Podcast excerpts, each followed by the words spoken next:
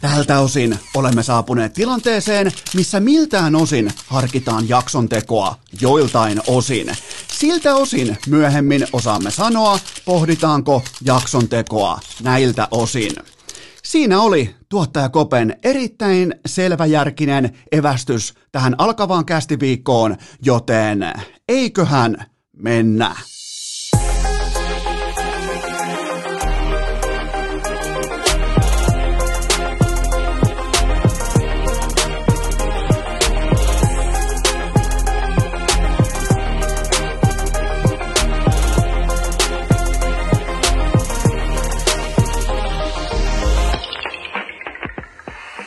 Tervetuloa te kaikki mitä rakkahimmat kummikuuntelijat jälleen kerran urheilukästi mukaan. On sunnuntai, helmikuun viimeinen päivä ja hiihtokausi on kuollut. Hiihtokautta sitä ei enää ole. Se on pulkassa, se on narun jatkeena, se on Done, D-O-N-E, se on menneisyyttä, koska kaikki ladut tästä Eno Eskon lähipiiristä, ne on sulannut pois, kaikki meni, kausi on ohi. Mun ura kenties on tällä hetkellä vaakalaudalla. Mä tein kaikkeni, mä käänsin kaikki kivet, nimittäin mä kävin tosta lähikaupasta hakemassa kaksi pakettia suolaakin. Mä kuuntelin hyvin tarkalla korvalla, mitä sanoo mun asiantuntijakollega Sami Jauhojärvi Ylen studiossa Obersdorfin kisoista, että kun se hellekeli, kun se plussakeli, kun se aurinkokeli yllättää, niin latua pitää, siihen pitää ripotella ilmeisesti suolaa tai jotain vastaavaa, niin meikä tuolla yöaikaa painaa suolapurkkien kanssa, mä pelastan latu kerrallaan koko Helsinkiä ja mitään ei tapahdu. Aurinko voitti, aurinko yksi, en on olla, joten mun omakohtainen hiihtokausi alkoi 28. päivä äh, joulukuuta ja se loppui tähän kuluneeseen viikkoon, joten kausi kesti oikeastaan viikkoa vaille päivälleen kaksi kuukautta ja mun omakohtainen lopputulos on perinteisellä tyylillä 441 kilometriä ja valitettavasti päivän vaatimustaso asiantuntijaksi on 450 kilometriä, joten kun sanoin, että olen äh, kollega Sami Jauhojärven kanssa, niin valehtelin. Olen siitä todella pahoillani, nimittäin multa puuttuu 9 kilometriä, mutta se, mihin mulla riittää asiantuntemus. Siihen mennään välittömästi, koska mäestä putoaminen ja hiihto, siinä ei nyt tarvita kuitenkaan ihan näin massiivisia osallistumisia hiihtoladulle, joten puhutaan yhdistetystä. Mä haluan vaan vielä alleviivata sitä, että aika hyvällä runilla pääsin tähän oikeastaan kaksi kuukautta. Mä oon kyllä täytyy myöntää, että pitäisikö jopa olla hetken verran kiitollinen ka- kaikesta siitä, että ylipäätään oli lunta. Vaikka se oli vain parin kuukauden stintti, mutta ensin Lapissa, sen jälkeen sitten täällä Etelä-Suomessa, niin en mä olisi voinut ikinä haaveilla, haaveillakaan, että yhdistä niin kuin Fisherin monoista ja Fisherin suksista ja äh, Swixin sauvoista, huomaatte, kun mä harjoittelen jo niin kuin sponsori tällaisia litanioita, koska tämähän on niin kuin menestys. Nyt ei olla tarinan lopussa, ollaan vasta tarinan alussa, se on nyt päätetty, mutta, mutta tota, en mä olisi voinut koskaan kuvitellakaan, kuinka paljon tuommoisista välineistä, joita mä vielä niin kuin lukioikäisenä vihasin yli kaiken. Arto Pulkkanen huutaa salpausselän siellä jossain Mäkimontun kupeessa, kun lähdetään kohti Intiaa, niin kukaan, että Seppänen, missä venyy, missä toistot, Seppänen, hei, sä et ole hereillä tänäänkään, ja meikä pusertaa siellä väkisin, kun tiedät, lätkä tähti, saatana mä mihinkään Miettikää, mikä matka on tultu. Pitkä matka on tultu kerta kaikkia. Tällainen lempääläinen sanonta tähän kohtaan. Pitkä matka on tultu, mutta äh, tähän se pito loppuu. Ja Lappi, oikeastaan Lappi, sinne tuskin uskaltaa enää lähteä, koska Sanna Marin keksi koko, keksi kertalaakista uuden termin vale lockdownille. Ja alussa siteerattu, osittain siteerattu, totta kai myös niin kuin, karikatyyrisesti siteerattu Krista Kiuru, niin, niin tota, jotka yrittää vieläkin pyöritellä ja keksiä sitä, että mikä on lockdown, mikä on sulkutila, pitäisikö keksiä joku, ihan kun olisi tehnyt urheilukästin jakso, eli silloin kun argumentit pettää, silloin kun alkaa vähän niin kuin oma jää hajota, tennareitten alta, niin silloin pitää keksiä kaikkia uusia, tietsä, tuoda pöytään tilastoja, tuoda pöytään jopa kokonain, kokonaisia kasoja uutta suomen kieltä, jotta pystyy pitämään omista argumenteistaan kiinni. Ja ne käytännössä teki urheilukästin jaksoa, kun ne keksi kokonaan uusia äh, termejä, sulkutila Suomeen ja näin poispäin, joten tuskin tässä oikein uskaltaa enää mihinkään lähteä, koska äh, se on välitön cancel, jos hiihät jossain, tota, sanotaanko, Jyväskylän pohjoispuolella, koska koko Suomi laitetaan kiinni, eli sitä pitänee nyt sitten kunnioittaa. Ja mä muutenkin haastan teidät kaikki, pitäkää, äh, käyttäkää kasvomaskia, miettikää, ajatelkaa se näinpä, että teille annetaan nyt vähän niin kuin vastuuta, ykkössentterin vastuuta, tärkeimmän keskikenttäpelaajan vastuuta, point guardin vastuuta, pelirakentajan vastuuta. Se on nyt teillä. Käyttäkää kasvomaskeja, se on helvetin hyvä startti.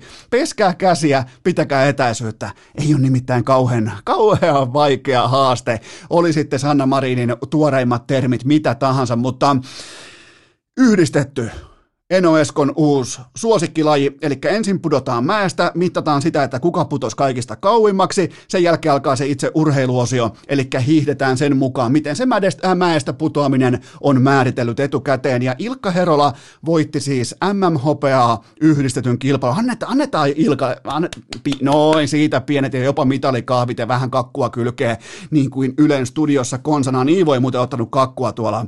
Iivo oli tiukalla linjalla kalju, ei kakkua. Mä oon ihan varma, mennään kohta siihen, että mitä mä vielä ajattelen Iivosta, mitä mä, mikä mun näkemys tällä, vaikka mä en olekaan enää asiantuntija, niin mikä mun näkemys on Iivon tilanteesta. Mutta nyt kuitenkin puhutaan äh, mitalisankarista Ilkka Herolasta ja mä nostan samalla myös yhdistetyn takaisin urheilulajien kartalle. Joku teistä kysyi multa inboxissa, että, että mitä pitää tapahtua, että mun silmissä yhdistetty tulee äh, kahdesta tavallaan niin kuin Mä en siis pidä minään sellaisia lajeja, missä pitää tehdä kahta lajia. Todennäköisesti vielä siten, että sä et ole kummassakaan maailman top 500, top 1000. Joten tota, Ilkka Herola kuitenkin, ja tässä välissä mä haluan kuitenkin vielä heittää kuitenkin Jar Mangus Riiberin vihalistalle, koska tämä hyppypuku, huijari, sille ei niinku, näittekö sen tukan siinä loppus, ja loppukiri, kun piti lähteä niinku avaamaan peltiä, piti lähteä ää, polttamaan koko tankkia tyhjäksi, niin sille ei tukka hiavahtanutkaan. Siis se oli, se oli trollaamista. Mä otin sen henkilökohtaisesti. Jos, jos mä olisin Michael Jordan, mä pudottaisin 55 paunaa sen naamaan seuraavaan matsiin. Siis sille, sillä oli Fleda niin mintissä siinä loppusuora, kun se meni Herolasta meidän ilkasta ohi. Se ei hiavahtanutkaan ja jumalauta mulla veti huuruun, mutta otetaan ihan vakavasti kuitenkin kiinni siihen, että mitä tämä MM-hopea edusti, koska kaikki teistä tietää sen, että mä en ihan hirveästi ryntää torille hopeamitaleista, mutta mä rakastan silti reaktioiden ja tietynlaista niinku tällaisten ilmapiirien lukemista, seuraamista, sitä, että miten jokin kolahtaa Suomen kansassa. Ja tämä Herolan hopea oli ikään kuin sellainen, jossa vähän tällainen niin kuin altavastaaja story, vastoinkäymisiä, liikaa puristamista, liikaa tsemppiä, vasta- taas tulee lunta tupaa, tulee kaatumisia, tulee epäonnistumisia, tullaan pitkiltä reissuilta, komitoidutaan siihen omaan duuniin, silti tullaan il- ilman sitä hopealusikkaa paikkaa pois, tullaan il, ilman minkäännäköistä kunniakirjaa, hippohiihtokoulun kunniakirjaa pois niiltä pitkiltä matkoilta. Ja mun mielestä oli sellainen hopea, missä äh, tämä hopea tietyllä tapaa, ironista kyllä, mutta tämä hopea edustaa muutenkin vähän tällaista niin kuin pandemiaa vastaa taistelevaa Suomen kansalaista, kun on viety paljon asioita pois, mikään ei oikein onnistunut, kellään ei oikein kulje, ei oikein ole sellaista selkeää niin kuin syytä hymyillä joka päivä, niin sitten tulee tällainen MM-hopea ja jokainen meistä voi vähän kohauttaa, tiedätkö, kopauttaa kaveria hartiaa ja kolauttaa, että jumalauta, meidän Ilkka otti hopeaa MM-kisoissa yhdessä. Vähän, he, kaikki varmaan tunsen kaikki tunsen joku niin kuin lämpöaalto, se ei ollut mikään Oberstdorfin helleaalto, vaikka se painaa Santtu Silvenoinenkin sortseissa, ja se oli ihan oikea tunne. Se oli mun mielestä ihan aito tunne, ja, ja, se, ja kenenkään on ihan turha tulla puhumaan mitään, että me ollaan joku mäkihyppykansa, tai me ollaan hiihtokansa, tai me ollaan bla bla bla. Me ollaan tasan tarkkaan se kansa, joka on viimeksi voittanut jotain.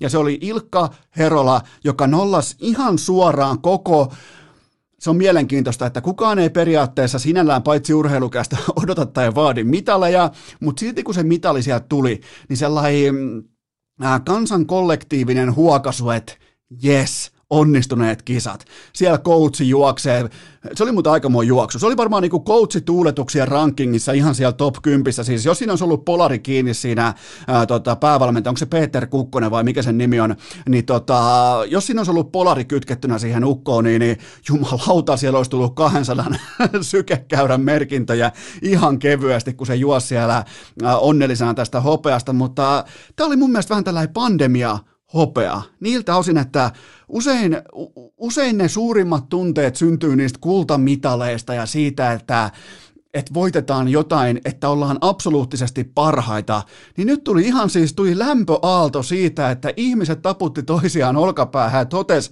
Herolan hopeamitalin myötä, että hei, kyltää tästä. Hei, hei kyllä, kyllä meillä on syytä kuitenkin mennä posin kautta. Meillä on katsonut nyt Herolankin tarina ollut liian ra- ankara itselle, ollut liian kova itseään kohtaan, urheilu ollut elämässä kaiken tekemisen keskiössä, kaikki niin ää, siviiliaset on marssinut sen mukaan, että minkä, tai määrittänyt se, että minkälainen urheilija, onko sulla mitaleja kaulassa vai ei. Niin jotenkin tämän Herolan tarinan mukaan heittäytyminen ja siitä nauttiminen ja siitä vilpitön onni, se, se löi mut ällikällä. Samaan aikaan ilmoitettu, että Suomi pistetään kiinni, GG-chattiin, kaikilta kaikki pois. Ja sitten Herola siihen vastapalloon, vaikka kyseessä on vain urheilu, mutta siihen vastapalloon kontrastina tuo MM-hopeaa, sen kovan pettymyksen, ankaran debatin, ankaran kritiikin äh, yhteiskunnallisen keskustelun äärellä, missä äh, poliitikot osoittaa kaikkien aikojen heikointa johtajuutta väittelemällä keskellä vittu pandemiaa.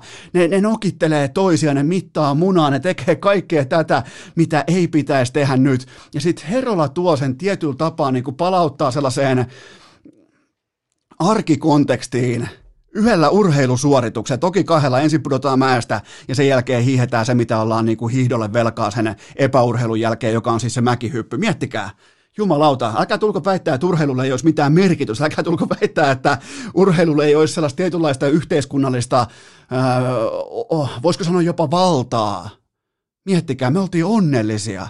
Me oltiin vilpittömästi onnellisia yhdistetyn mitalista. Milloin sä oot viimeksi ollut, mi, milloin sulla on viimeksi ollut mitään mielipidettä tai ää, tunneskaalaa tai mitä tahansa liittyen yhdistettyyn? Pitääkö mennä Samppa Lajuseen asti? Entäs Hannu Manniseen? Minne asti pitää mennä? Voi olla ihan rehellinen. Mun pitää mennä lukiovuosiin asti. Samppa Lajunen.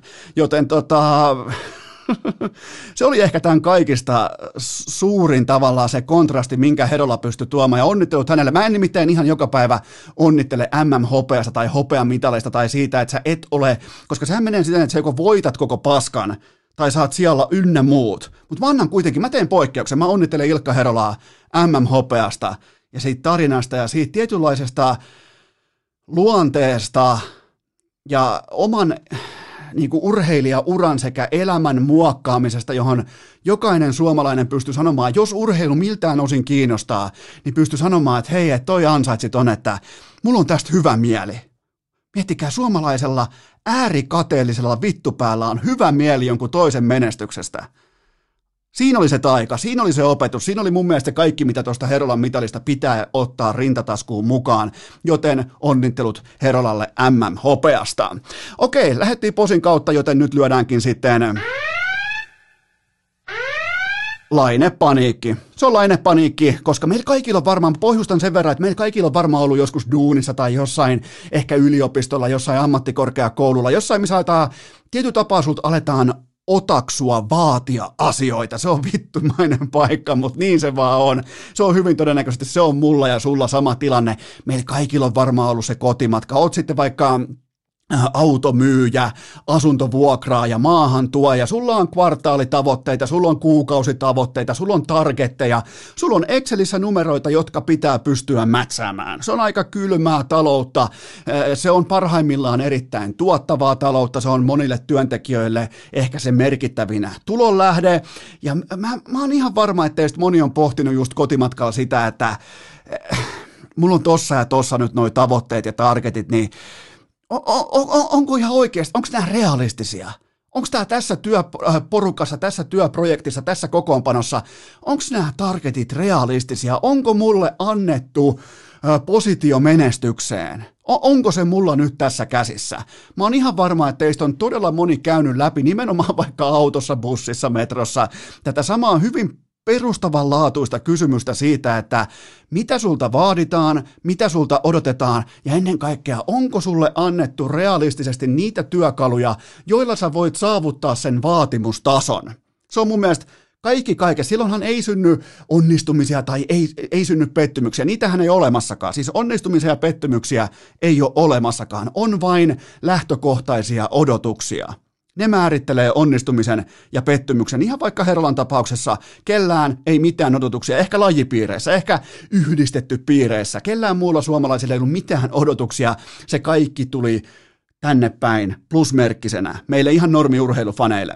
Joten tota, Patrick Laine, vaikka Laineelle ei ollut eilen illalla, miettikää, se oli sitä paikallista aikaa vielä tota, iltapäivällä Nashvillessä, Tennesseessä, ja, ja tota, Laineellahan tämä ei ollut kotimatka, mutta mietitään, se ottaa ne hävyttömät keltaiset aurinkolasit, laittaa, laittaa päähänsä ja kävelee vaikka hotellille, karanteenihotellille, ja se alkaa miettiä, siinä laittaa vähän Fortnitea pyörimään, tai NRiä pyörimään, tai mitä tahansa ikinä nyt laittaakaan pyörimään, ja miettii, katselee maailmaa niiden John Lennon, Elton John lasien läpi ja pohtii, että ei helvetti, se odotusarvo on se, että sä oot yksi NHL, voisin melkein jopa sanoa, että yksi NHLn historian parhaista maalintekijätalenteista ja Columbus Blue Jackets. Ja ja vaikkei se ole mikään targetti, se ei ole mikään sellainen, että sun pitää tehdä vaikka normikautena vaikka 50 maalia, 45 maalia, 40 maalia, mutta silti jos, jos sulle maksetaan vain ja ainoastaan yhdestä kategoriasta jääkiekossa, niin totta kai sä oot silloin myös sä tiedostat sen, että sulta vaaditaan ihan putipuhtaasti sitä maalin tekoa, mitä Laine on pystynyt tuomaan myös tällä kaudella pöytään. Mä oon ihan varma, että Laine eilen pohti tämän primetime-ottelun jälkeen siellä Nashvillessä hotellilla, että ei jumalauta, nimittäin Columbus Blue Jackets on pelillisesti. Mietitään Laineen, äh, käydään läpi nimittäin vähän näitä Laineen työkaluja laineen sitä positiota, että missä hänet laitetaan pelaamaan, mitä apuja hänelle annetaan. Okei, lähdetään tuosta vaikka liikkeelle ihan nöyrästi, että Columbus Blue Jackets tällä hetkellä koko NHL pelillisesti heikoin joukkue, eli jos NHL keskiverto joukkueen lukemaa 50 ja maksimi olisi vaikka 100, se olisi, sellaista ei ole olemassakaan, mutta maksimi olisi 100 ja keskivertojoukkue on 50, niin sinitakit sätkii menemään lukeman 39 kerran kohti ma- ää, maaliskuuta. Miettikää, nyt mennään kohti maaliskuuta. Tämä on helmikuun viimeinen päivä. Eli siis jos, jos se, niille tulee se keskivertojoukkue vastaan, niiden voitto odottamaan 39 prosenttia sitä satanan keskivertoporukkaa vastaan. Mitä sitten, kun sieltä tulee, sieltä tulee Tampaa, sieltä tulee parhaita joukkueita? No niin, kausi on silloin siinä, se on ohi. GG chatti ei muuta kuin Tortorellan kanssa kohti kesälomaa. Joten Columbus Blue Jackets tällä hetkellä äh, Manipukin voimalukemien mukaan, mihin stäkätään siis erilaisia edistyneitä tilastoja, koko NHLn pelillisesti heikoin joukkue.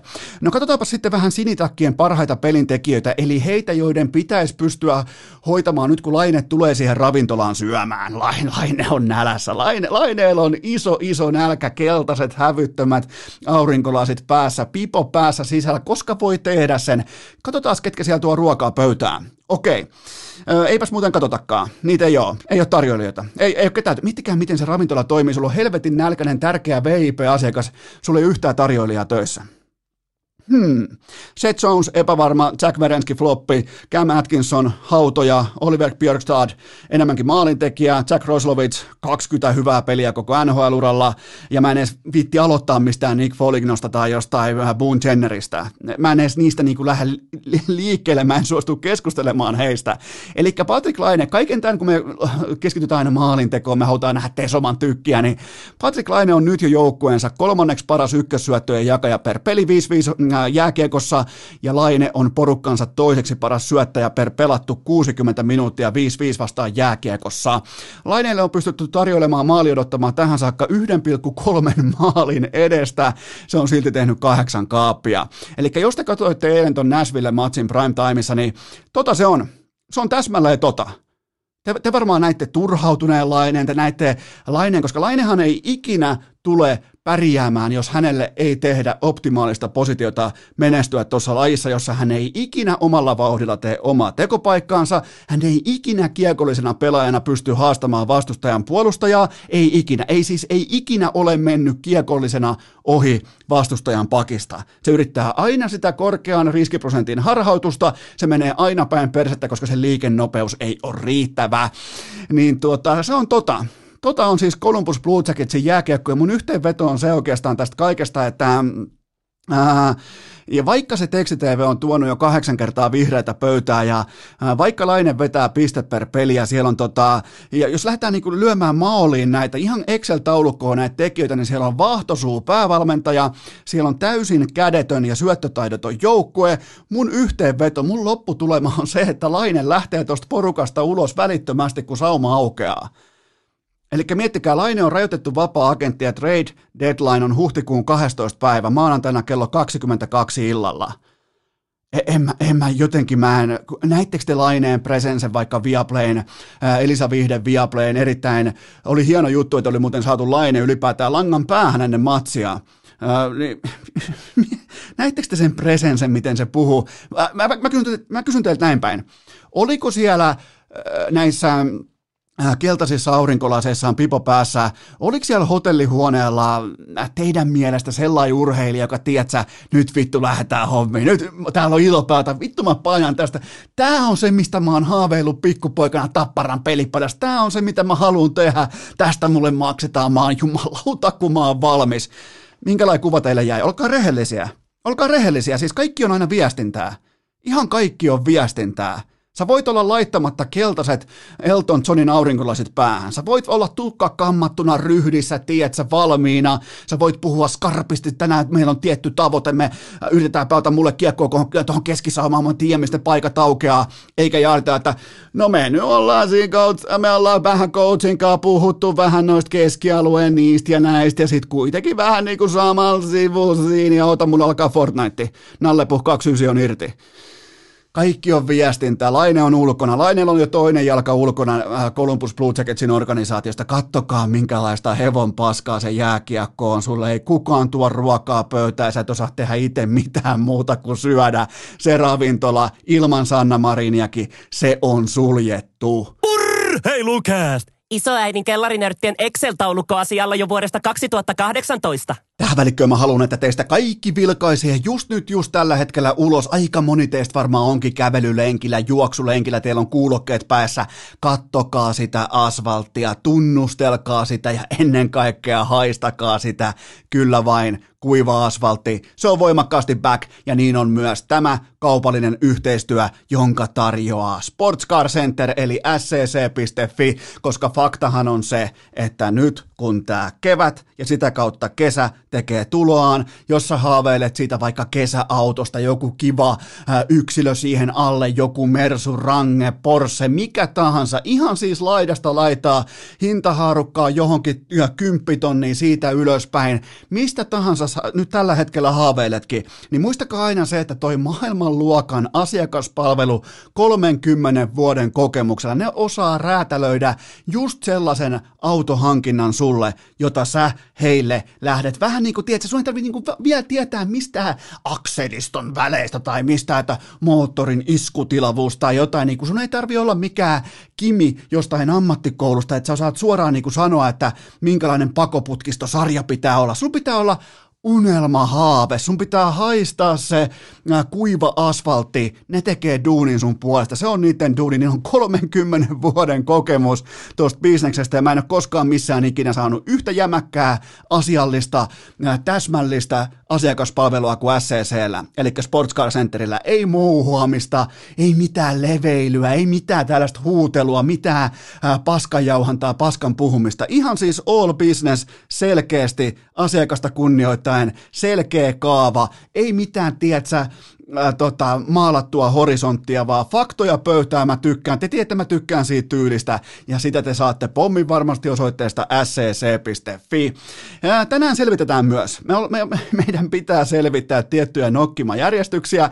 Nyt selvitetään, me tiedetään jo, että Mersu voitti Bemarin, ja me tiedetään nyt viime viikolta se, että Mersu kellisti myös Audin. Nyt heitetään vastakkain Mersu vastaan Range Rover. No jo melkein kaksi mun suosikkia, näin voisi melkein sanoa. Muistakaa äänestää meikäläisen Instagramissa. Katsotaan, ottaako Mersu back to back to back voiton tähän kyseiseen äänestykseen. Ja löytyykö ylipäätään, jos haluatte heittää jo pyyhettä kehään muut automerkit, niin, niin olkaa hyvä. Jos ei keltään löydy vastinetta Mersulle, niin pitääkö nuo äänestykset oikeasti lopettaa, jos tämä on ihan pelkkää blowouttia viikosta toiseen. Joten nyt heitetään melkeinpä mun kaksi suosikkimerkkiä vastakkain, eli Mersu ja Range Rover, joten tota, Tuoksutelkaa, haistelkaa sitä asfalttia, miettikää sitä, se on nyt kevät, se on koht kesä ja siis fakta on se, että nämä parhaat yksilöt, fiksuimmat hintalaput, kaikki muut, nämä ne viedään nyt käsistä. Nyt, nyt pitää alkaa tekemään tilauksia, nyt pitää olla hereillä. Jos sä haaveilet autosta, tai jos sä nyt jo aistit, että sä todennäköisesti haaveilet autosta kuukauden päästä, niin mulle tuli sellainen, äh, mulle tuli siis sellainen fakta tuolta äh, SCCn puolelta, että silloin voi olla hyvinkin jo myöhäistä, joten aistikaa nyt Herran Jumala jo etukäteen, jos teillä on tulevia haaveita kuukauden puolentoista päässä, koska silloin ne haaveet laitetaan tapahtumaan 1, 2, 3. Se on se ero. Äl, älkää hidastelko, älkää aprikoiko, jos teillä on tulossa se haave. Joten ihan siis maailmanluokan asiakaspalvelua yli 10, äh, yli 10 kuin 30 vuoden kokemuksia. Sulla ei tarvitse olla mitään muuta kuin haaveautosta. scc.fi hoitaa loput. Sinne vaan rohkeasti tiedustelua sisään. Osoite on scc.fi. Seuraavaksi on vuorossa teidän suosikkiosionne. Urheilukästin osittain itse keksitty Guaa johon juuri sinä voit lähettää oman kysymyksesi. Tilanne on täällä urheilukästi vaatekomerossa tällä haavaa se, että tuottaja Kope ihan selvästi aistii. Se ei siis nyt haistele mitään ää, kuivaa tuoretta asfalttia, vaan se aistii sen, että teidän kysymysten laatu näin viikonlopun aikana, kun tullaan se läpi se vaikka torstai, perjantai, lauantai, sunnuntain aamuakselisto, niin se on paljon asiallisempaa, jotenkin analyyttisempaa, kun taas se perseily alkaa sitten akselilla. No se on viimeistään ihan täys sirkus ää, tyyppinen tällainen nallekarhu juoksee ympyrää ja poni laukkaa, niin se on sitten keskiviikko torstai.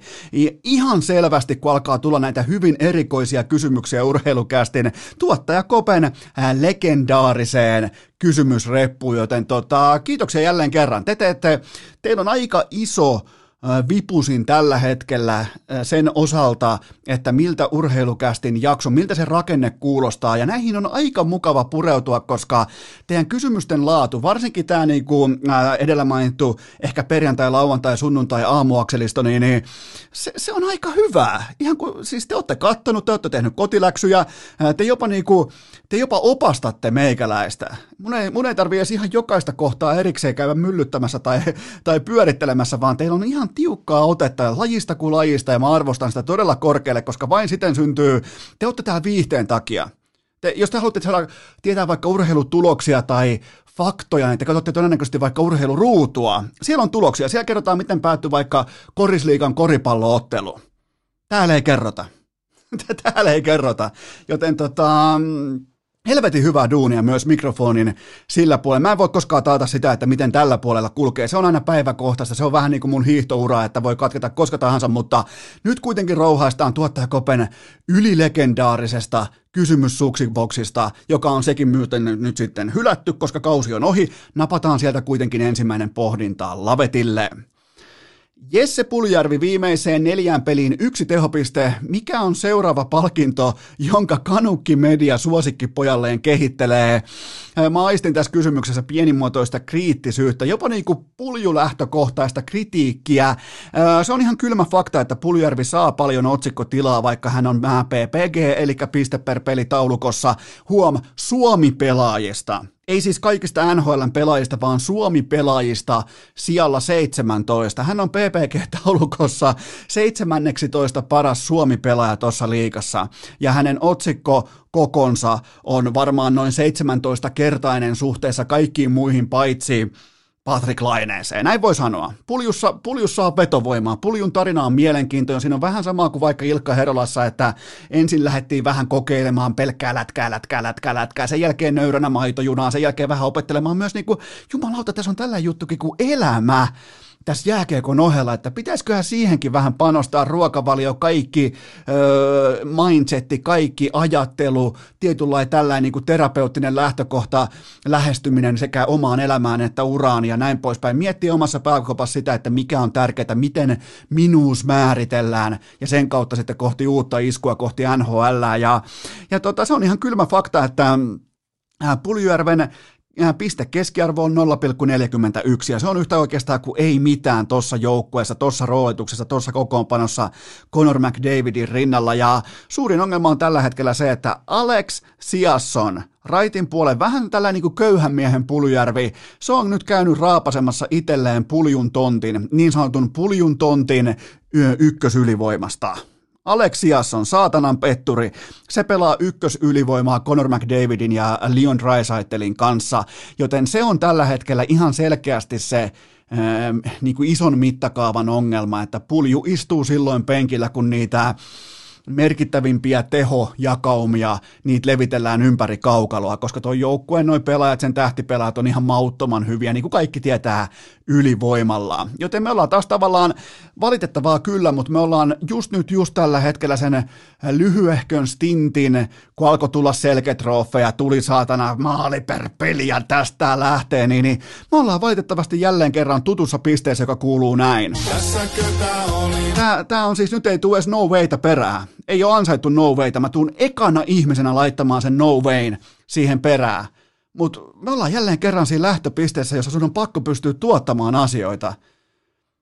Ei, ei tota lajia kuitenkaan kokonaan mitata XG-taulukolla tai, tai tota, korsinumeroilla, fenvikeillä tai vastaavilla. Ihan valitettavasti mä, se olisi helvetin helppoa, jos se mitattaisi sieltä jäisi kokonaan se niin sanottu it-faktori, eli se outo johonkin vatsan pohjaan perustuva taito siitä, että minkä takia vaikka Laine ei tarvitse tekopaikkoja tehdäkseen maaleja, minkä takia pulju tarvii saatana kottikärryllisen tekopaikkoja tehdäkseen yhden vaivaisen kaapin. Silloin kun tämä asia alkaa toistumaan, toistumaan, toistumaan, niin se on kyse siitä vatsan pohjasta talentista, siitä mitä on annettu, siitä miten hyvä on laukomaan tekopaikassa näin poispäin. Ja jos et saa kärkiketjus riittävän hyvä laukomaan viimeistelemään etenkään Conor McDavidin rinnalla, niin valitettavasti en mä voi käyttää mitään muuta klippiä. Mä, mun on pakko tulla takaisin lähtöruutuun. Mä toivon nyt, mä, mä, mä otan teitä kädestä, mä otan verbaali kädestä kiinni, interaktiivisesta kädestä kiinni, pidetään kuitenkin etäisyydet kunnossa. Te kaikki 155-senttiset torniolaiset siellä ammattikoulun pihassa valmistautumassa tulevaisuuden nuuskakauppoihin, niin mä otan teitä interaktiivisesta kädestä kiinni. Ollaan yhdessä sen tiimolta, että mä oon ensimmäinen, joka tulee kertomaan sitten, että nyt pulju pelaa riittävän tehokkaalla tasolla ollakseen ykkösketjun pelaaja NHL maailman historian parhaan offensiivisen pelaajan laidalla. Mä oon eka, mä lupan olla eka.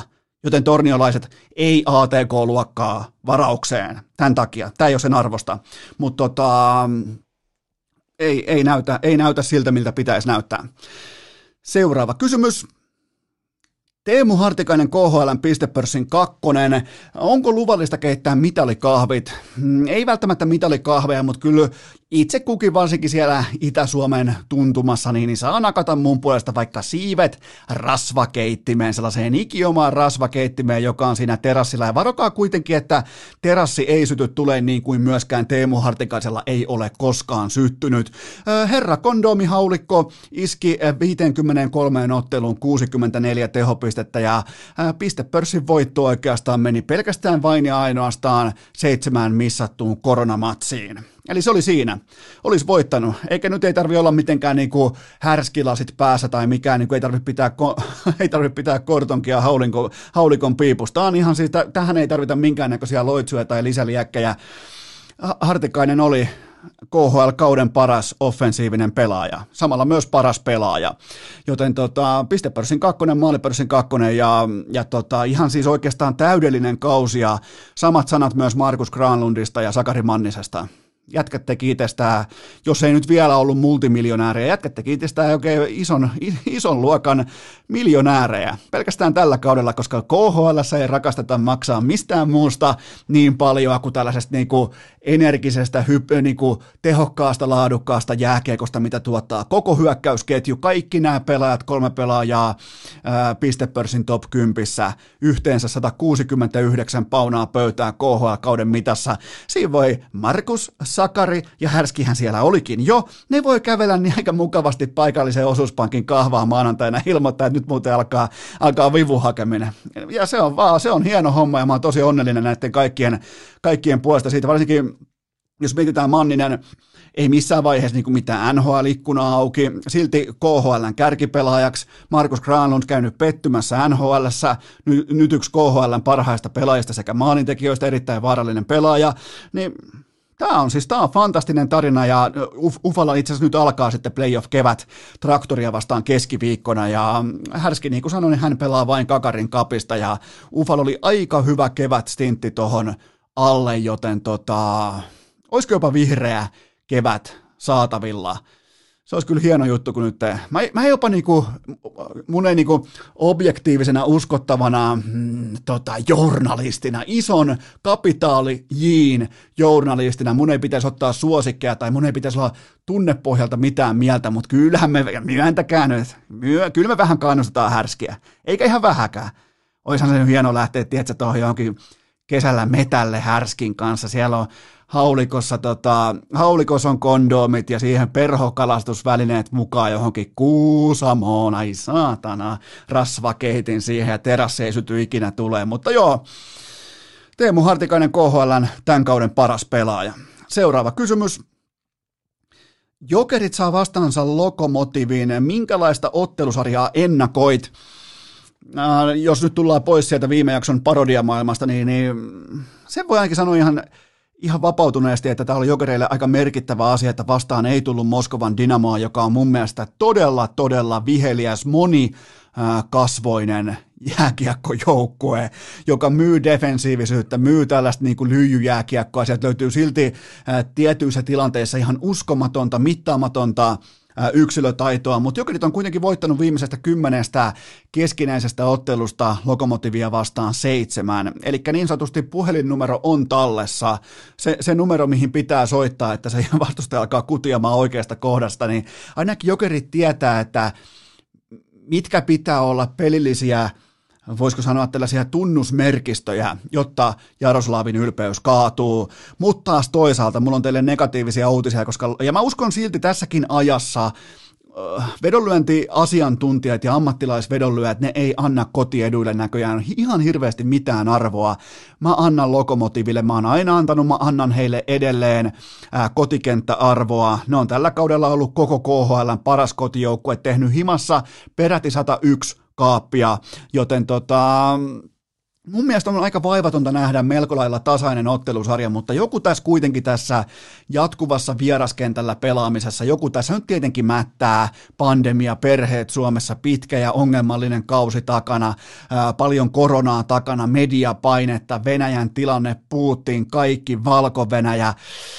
Mä povaan, että Lokomotiv menee kuudessa jatkoon, koska tämä asetelma on kilpaurheilullisesti, niin kuin lähtökohtaisesti muutenkin KHL, niin tämä nyt varsinkin tämä kilpaurheiluasetelma, tämä on sanalla sanoen, tämä on hävytön, joten mä en, mä, mä en vaan löydä sellaisia keinoja, joilla jokerit pystyy ehkä kenties tällä hetkellä tuomaan sitä parasta jokeria pöytään. Ja mä en osta, mä en osta yhtäkään pientä niin kuin splitattuakaan osaketta liittyen näihin kolmeen höpöhöpöpeliin ennen runkosarjan loppua. Mä en osta niistä mitään, mä en ota mitään niistä mukaan. Öö, tämä, tämä jokereiden kausi loppuu tähän ottelusarjan Lokomotiiviin vastaan kuudessa vierasottelussa. Seuraava kysymys.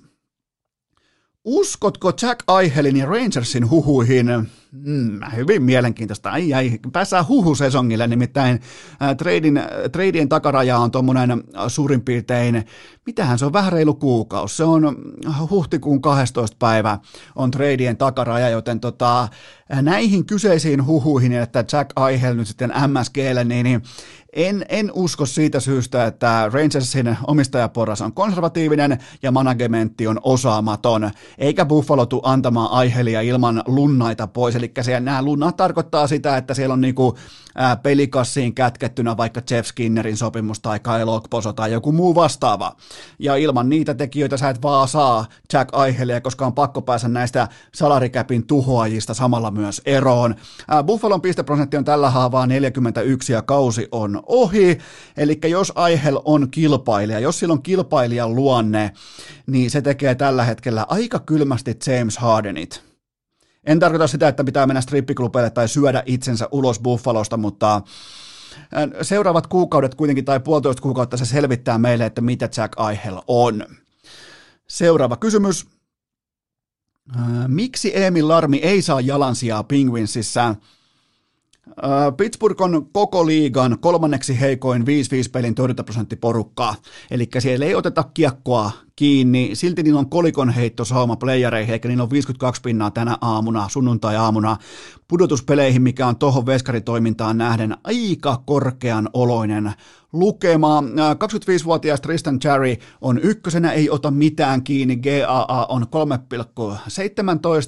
ja 29-vuotias Casey, Casey DeSmith ei ota myöskään yhtään mitään kiinni. Larmi, 24 vuotta, tällä kaudella toistaiseksi ei ole ottanut yhtään mitään kiinni. HPKssa heikko, AHL todella heikko, ja sille on syynsä. Siis vaikka Larmi on hallitseva Suomen mestari, pelasi siis HPKssa ihan valot alas playoff kevässä, niin tota, ja siitäkin muuten kohta Herra Jumala kaksi vuotta aikaa, niin, niin toi, sille on syynsä, minkä takia Larmin NHL-debyytti on tekemättä.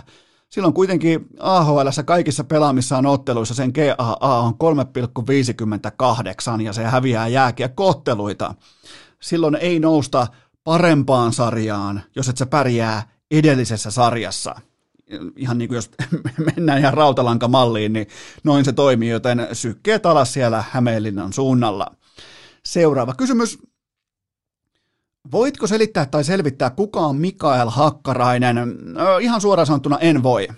Mä oon, mä oon tässä asiassa ihan täysin rehellinen. Mä alan nyt täällä esittämään, että minä kyllä muistan, miten Hakkarainen louhi menemään bluesin C-junnoissa. Ei ole mitään hajua, eli ennen tarkastusta mä en tiennyt ikää, kätisyyttä, enkä sitä tärkeintä, eli hiustyyliä. Joten tota, mulla ei ole mitään hakkaraisesta. Mä oon tämän asian kanssa aivan täysin alaston.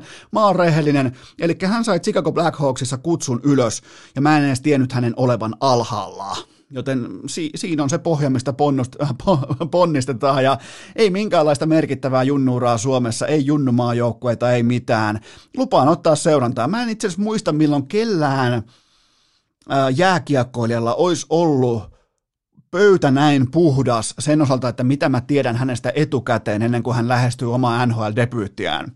Joten tota, Mikael Hakkarainen seurantaa. Ei, ei, ei ollut mitään tietoa voisin tulla tähän ihan hyvin valehtelemaan, että joo, aika kova, uh, ihan isokokoinen leftin centeri pystyy pitää keskikaistaan hyvä sijoittuminen, positioituu koko ajan oikein omassa papissa vahvuudet, peittää syöttölinjan, hyvä pelin kääntäjä, bla bla bla. Mä pystyisin koska tahansa valehtelemaan tämän tilanteen. Mulla ei ole mitään hajua. Seuraava kysymys. Tekeekö Tarmo Reunanen NHL-debyyttinsä tänä keväänä? Toivottavasti tekee, koska silloin meillä on virallisesti Mestiksestä NHLään pelaaja. Eli jos Reunanen pelaa tänä keväänä NHL, niin se on tapahtunut Mestiksen kautta, ja sehän on kuulkaa hieno asia, että tullaan suoraan tuosta Tepsistä, niin kuin aikoinaan kummelissa, ei muuta kuin NRI. Ja, ja tota, toi Rangers-pakisto, tarvitsee kuitenkin mun papereissa. Totta kai niillä on, niillä on eloa siinä. Ja siellä ollaan ehkä vähän kolhittuina tälläkin hetkellä, mutta ne tarvitsee kuitenkin eh, vielä yhden kolhun ennen Reunasen taksimatkan loppua. Näin se voi melkein tiivistää. Toivottavasti pelaisi tänään primetimeissa Boston Bruinsia vastaan. Siinä olisikin kiva heti lähteä vähän pakittelemaan Pasternakkia ja, ja tota Marchantia vastaan, mutta mä tiivistän tämän näin, että mikäli Reunanen olisi NHL-tason pelaaja, niin hän menisi tuohon kuusikkoon heittämällä sisään. Näin se vaan on. Se on kylmä fakta. Seuraava kysymys. Mihin Edmonton Oilersin nousu perustuu? Mm, oikeastaan ihan tiivistettynä siihen, että se ymmärsi laittaa paremman maalivahtinsa askiin. Sä et voi lähteä baseball-kauteen kakkossyöttäjällä ja väittää ihan vakavalla naamalla, että se on sun ykköshässä kummulla. Ei ole. Eli Mike Smith, vaikka ei ole vanha kuin taivas ja siellä on viimeinen väri, väri parrassa menossa tällä hetkellä, niin se pyyhkii Mikko Koskista kaikilla pelaamisen osa-alueilla mennen tulle. Ja tämä alun luokaton kahlaus, ihan täysin Koskisen piikki ja nousu Smithin ansiosta. Tervetuloa tähän kylmään realismiin. Tämä on veskari, siis se on todella raakaa bisnestä olla jääkiekko maalivahti. Ihan siis joka päivä sut arvioidaan uudestaan ja saat aina joko petturi tai sankari. Ja tässä, päin se nyt, tässä tilanteessa se kääntynyt niin päin, että Koskinen on petturi ja Smith on sankari. Eli Smith ottaa, sen GAA on tasan kaksi, mikä on totta kai ihan tällä Tuukka Raskluokan huippu huippunumero ja ottaa kiekot kiinni 93 prosenttisesti. Koskisen GAA on 3,26, joten tilanne ei vaadi sen kummosempaa niin kuin debattiaaltoa osakseen. Tämä on ihan ja toi nousu johtuu siitä, että ne ei joudu tekemään kuutta, viittä, seitsemää maalia iltaa kohden voittaakseen jääkiekkootteluita höpö höpö kaahaus divisionassa. Se on toki sitten ihan oma lukunsa, että mitä se kertoo Oilersin sopimusneuvottelutaidoista tai joukkuerakennustaidoista viime vuosien ajalta, jos 38-vuotias kehäraakki joutuu kantamaan koko organisaatiota. Se on, se on toki ihan oma lukunsa, mutta toi on se nousun perustaan tossa, että kiekot tarttuu ja hyvä niin. Seuraava kysymys. Voitko antaa aikataulun sille, milloin Minnesota Wild otetaan tosissaan myös urheilukästi vaatekomerossa? Mä lupaan, että se otetaan tosissaan maaliskuun aikana. Joka, jokainen voi laittaa kalenteriin nyt merkinnän, että urheilukästä ottaa maaliskuun aikana Minnesota Wildin tosissaan. Se on, tai, tai ei voi antaa garantiita, tämä on vasta realismia, mutta ö, edistyneiden tilastokontien mukaan kyseessä on NHL paras pelillinen joukkue tähän saakka tällä hetkellä, ja ö, ne vie pelit nimiinsä 61, 61 prosentin todennäköisyydellä keskimääräistä NHL-joukkuetta vastaan. Eli sille keskimääräiselle NHL-joukkueelle jää toisin sanoen 39 prosenttia pelillisesti Minnesota Wildia vastaan, mikä on todella, todella kova näyttö tästä alkukaudesta. Ja ne on siellä kahdeksan pisteprosentti taulukossa, se on kova suoritus. Ja kaikki tämä, miettikää, kaikki tämä siten, että ne häviää otteluiden jäähyjaottelun 45-55 prosenttia ja ne pelaa koko liigan toiseksi heikointa ylivoimaa itse. Tämä on, tämä on siis, ja tässä, mun mielestä tässä saumassa on myös oivallista arvostaa Kaapo Kähköstä, jota ei ihan hirveästi ole tullut, niin kuin, ei ole tullut käytyä, koska jotenkin niin kuin Kähkönen on jo sillä tasolla, että se vaan on. Se on, se on helvetin hyvä. Joten varmaan pitää ihan erikseen vielä arvostaa Kaapo Kähköstä ja hänen sesonkia tähän saakka 11 starttia ja kahdeksan tuplaveetä. Kova, kova näyttö. Mutta tota, Mä en kuitenkaan ole ihan vielä valmis hyppäämään syvää päätyä, koska mä haluan erikseen vielä katsoa, että kenen käsissä tämä joukkue on. Okei, venäläisruukie ja maskotin kokoinen Matt Zuccarello. Mä, mä en usko kestävyyteen, mä en usko jatkuvuuteen, mä en usko mihinkään muuhun kuin äh, kuheruskuukauteen, joten mä en osta. Itse asiassa mä myyn. Mä myyn Wildin osakkeita just nyt, kun ne on kuumaa. Ne on kuumaa Teslaa tällä hetkellä, ne on bitcoineja. Joten tota, mä myyn tällä hetkellä sittenkin. Eli unohtakaa se maaliskuu, ottakaa pois se sieltä kalenterista. Mä, mä, en, mä, mä en ostakaan Minnesota Wildia. Mä otan sen kyllä seurantaan, mutta mun mielestä mä en siltikään näe tuossa kestäviä rakenteita, että tuolla pelaaja materiaalilla voitetaan NHL, siis day in, day out. Otetaan seurantaa, mutta Kaapo Kähkönen ihan helvetin hyvä kausi tähän saakka. Seuraava kysymys. Onko Carey Price enää ykkösmaalivahti NHL? Mm, ei ole. Jake Allen on huomattavasti parempi maalivahti just nyt ja se tekee Allenista ykkösveskarin ja Priceista kakkosveskarin. Näin sanoo kaikki mahdollinen datatilastot ja ihan kaikki mitä vaan jääkiekko kaukolosta pystyy Exceliin syöttämään. Price ei Price ottaa kiekot kiinni tolleen 88 prosenttisesti ja per ilta omiin kolahtaa tuommoin 3,13 maalia. Ja nyt tässä just ennen Claude Julienin potkuja, niin se on ollut ihan fiasko luokan numeroita tuonut pöytää, siis ihan siis järkyttäviä, ei saa rantapalloakaan kiinni ja 700 startin uskomaton raja häämöttää ja samaan aikaan valitettavasti isäaika kolkuttaa oveen. Kyseessä ei ole LeBron James, kyseessä ei ole Tom Brady, Kyseessä on itse asiassa urheilija, jota ei pitäisi ikinä edes laittaa samoihin lauseisiin näiden voittajien kanssa, mutta siis Montreal on syvä kusessa Pricein sopimuksen kanssa, niin kuin varmaan tiedettiin jo silloin, kun tämä sopimus tehtiin, mutta siellä on 10,5 miljoonaa käpistä varattu, korvamerkitty Priceille vuoteen 2026 saakka. Ja Priceilla on vielä diilissään aivan kaiken liikuttelun estävä klausaali, joten tota, sellaista se on. Sen takia niitä sopimuksia tehdään, niistä neuvotellaan, niistä väännetään, niitä käännellään. Pelaajat ja pelaajien edustajat ja agentit haluaa pitkään, ne haluaa isoa dollaria, ne haluaa ää, kymmentä vuotta, kahdeksan vuotta, seitsemän vuotta. Sen takia organisaatio haluaa vähän miettiä ää, kenties veskareiden kanssa, NFLssä running backien kanssa, NBAssa loukkaantumishistorioiden kanssa. Ne haluaa vähän pohtia, että okei, pystyykö ton kanssa. Sen takia näistä neuvotellaan. Ja Carey Pricein numerot on historiallisen heikot. Ei ole ollut ikinä näin huono, ja Jake Allen on Montrealin ykkösmaalivahti. Ja Carey Price on myös se, joka enemmän tai vähemmän omakätisesti vastasi tai oli aiheuttamassa valmennuksen potkuja. Seuraava kysymys. Pelkäätkö podcast-urasi puolesta tuon jälkeen, kun Ville Nieminen löi erittäin kovan Barkov-haastattelun pöytään? Öö, olihan se to, toisaalta ihan vain ajan kysymys, että milloin nämä Niemiset ja Kukkoset tulee tässäkin lajissa ohi, että, et, tota, ja otti muuten ovelasti vielä vähän niin kuin sivulauseesta Nemo mukaan siihen tota, Barkov-haastatteluun puheenaiheen verran penkkipunneruksesta, jossa hänen ennätyksensä on siis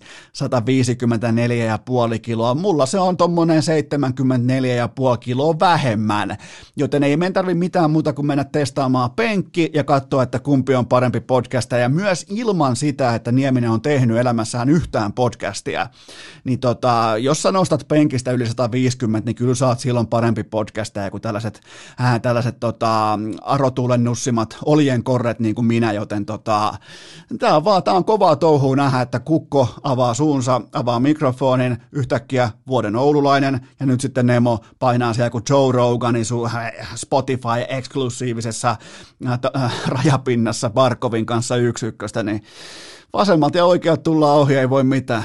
Tämähän on, tämähän, tämähän on totuttu jo elämään. Muutenkin mä oon aina mä oon valmistautunut pettymyksiin. Muut valmistautuu kaikkiin juhlia, juhlallisuuksia, gaaloihin. Mä valmistaudun ihan rehellisesti pettymyksiin, niin, niin että jotenkin osaa ottaa vastaan paljon paremmin. Seuraava kysymys. Pelasiko Oliver Kaski sellaisen runkosarjan, jonka, jälke, jonka jälkeen ovet NHLään aukeavat? Öö, mun mielestä pelasi napakan ja uskottavan 0,6 paunaa per peli. Ihan tällainen perus suoritus perussarjan osalta Omskissa. KHL on se negatiivinen puoli, että siellä on tosi vaikea sukeltaa näihin edistyneisiin tilastoihin. Pitää vain puhua siitä, mitä silmä on nähnyt tässä kauden mittaan. Kun Omski on pelannut vaikka jokereita vastaan tai jostain syystä on tullut Omskin ottelu sitten telkasta ja sitä on tullut katsottua, mutta tota, Öö, sopimus loppuu nyt. Tähän kevääseen ja huolta huomisesta ei ole. Kaski tulee tienaamaan seuraavalla sopimuksellaan paljon. Sanalla sanoin paljon KHLstä ja mä sanoisin, että ovi on raollaan tuonne tuota Pohjois-Amerikkaan, mutta se raha tällä hetkellä, se on idässä ja mä uskon näiltä osin, näillä näytöillä, tällä jalansijalla, kulttuurin oppimisella, jos ei mitään dramaattista tapahdu, niin mä uskon, että Oliver Kaski jää KHLään. Ja muutenkin mä sanon vielä sen, että pelaajaprofiili sopii paremmin KHLn pelitempoa kuin NHL. Ja tämä ei ole mitään kritiikkiä Kaskea kohtaan, vaan tämä asia on niin kuin se on. Sun pitää olla ihan vähän eri laukkahevonen NHL kuin KHL, kun taas sitten KHL Kasken tietynlainen pelaamisen rytmi on kuin nakutettu tohon liigaan. Joten mä uskon, että hän näin muodoin pysyy KHL, koska äh, sieltä, sieltä tehdään nyt ne rantatontit, sieltä tehdään nyt ne kivitalot, ja niitä tehdään riittävästi. Siinä voi tehdä Fajallekin ja vaikka mullekin yhden, tuottaa Kopellekin yhden siihen, tota, kun pelaa tuohon vielä sellaisen äh, kolme-neljä kautta KHL, niin, niin, niin tota, en, en, en tule äh, kritisoimaan sitä, mikäli Kaski valitsee jatkossa itselleen KHL yli NHL. Seuraava kysymys. Miten selität tuon, että Porin ässien kotiluolan kaukalon laidassa lukee nimet Eno Esko, Koiku ja Kuntsi?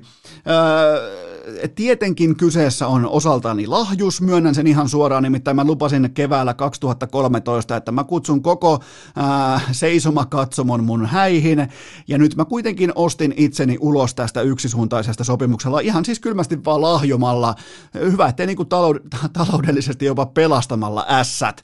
Siellä oli sellainen hauska keräys, että tota, ää, maksaa summan X, että voi kirjoittaa nimensä kaukalon laitaa tueksi Sien joukkueelle, pelaajille, valmennukselle, organisaatiolle, junnutyölle, kaikelle tälle, niin minäpä kuulkaa ostin sieltä ja laitoin siihen myös mukaan itseni lisäksi totta kai koikun ja kuntsin niin tota, häitä ei näillä, näillä näkymin ole tulossa, mutta mä en ota minkäänlaista riskiä asia, niin kuin tämän asian kanssa. Mietin nyt, siellä on koiku ilman paitaa ja kuntsi lukee vanhoja jalluja meikäläisen vessassa, kun pitäisi häät olla käynnissä, niin ei. Ja tämä on siis, tämä oli lahjus. Mä, mä ostin itseni lahjuksella, puhuttiin tyylisesti, Venäjä, KHL Venäjä tyylisesti ostin itseni ulos tästä 2013 vuonna keväällä syntyneestä sopimuksesta. Mistään muusta ei ole kyse.